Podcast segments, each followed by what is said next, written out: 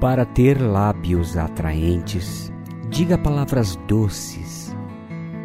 Para ter olhos belos, procure ver o lado bom das pessoas. Para ter o corpo esguio, divida sua comida com os famintos. Para ter cabelos bonitos, deixe uma criança passar seus dedos por eles pelo menos uma vez ao dia. Para ter boa postura, caminhe com a certeza de que nunca andará sozinho.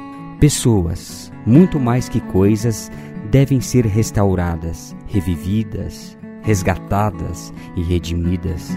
Jamais jogue alguém fora. Lembre-se que, se alguma vez precisar de uma mão amiga, você a encontrará no final do seu braço. Ao ficarmos mais velhos, descobrimos por que temos duas mãos, uma para ajudar a nós mesmos, a outra para ajudar o próximo. A beleza de uma mulher não está nas roupas que ela veste, nem no corpo que ela carrega ou na forma como penteia o cabelo.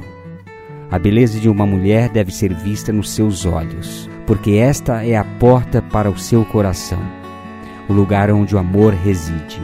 A beleza de uma mulher não está na expressão facial, mas a verdadeira beleza da mulher está refletida em sua alma, está no carinho que ela amorosamente dá, na paixão que ela demonstra. A beleza de uma mulher cresce com o passar dos anos.